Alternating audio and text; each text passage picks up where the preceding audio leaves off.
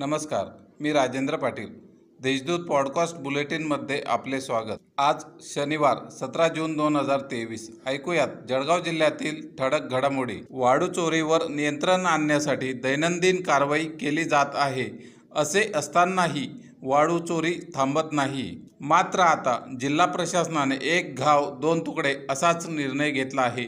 वाळूचे वाहन जप्त केल्यावर दंड न भरल्यास संबंधित वाहन मालकाची मालमत्ता आता जप्त करण्यात येणार आहे. अशी माहिती जिल्हाधिकारी अमन मित्तल यांनी आज पत्रकार परिषदेत दिली.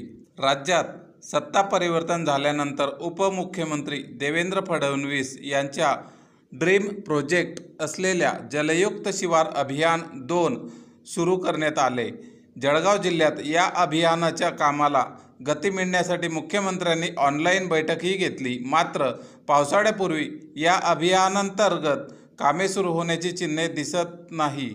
जी कामे सुरू आहे ती अटल भूजल योजना पंतप्रधान कृषी सिंचन योजनेअंतर्गत जलसिंचनाची कामे सुरू आहेत. जिल्हा प्रशासनातर्फे दिनांक सत्तावीस जून रोजी शासन आपल्या दारी हा व्यापक स्वरूपाचा कार्यक्रम आयोजित करण्यात आला आहे. या कार्यक्रमासाठी राज्याचे मुख्यमंत्री एकनाथ शिंदे हे उपस्थित राहणार असल्याची माहिती जिल्हाधिकारी मित्तल यांनी दिली.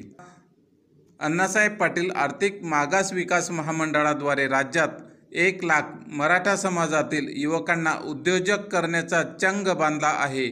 महामंडळाद्वारे बँकांच्या माध्यमातून उद्योजक होण्यासाठी कर्ज देऊन त्यांचे व्याज महामंडळ भरते.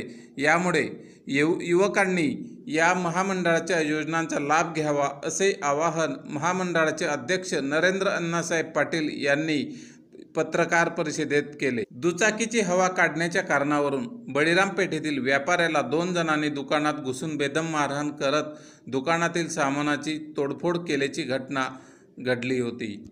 हा सर्व प्रकार सी सी टी व्ही कॅमेऱ्यात कैद झाला आहे.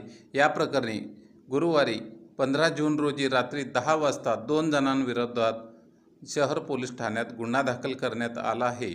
या होत्या आजच्या ठळक घडामोडी. आता वेळ झाली येथेच थांबण्याची. भेटूया पुढील पॉडकास्ट बुलेटिन प्रसारणात.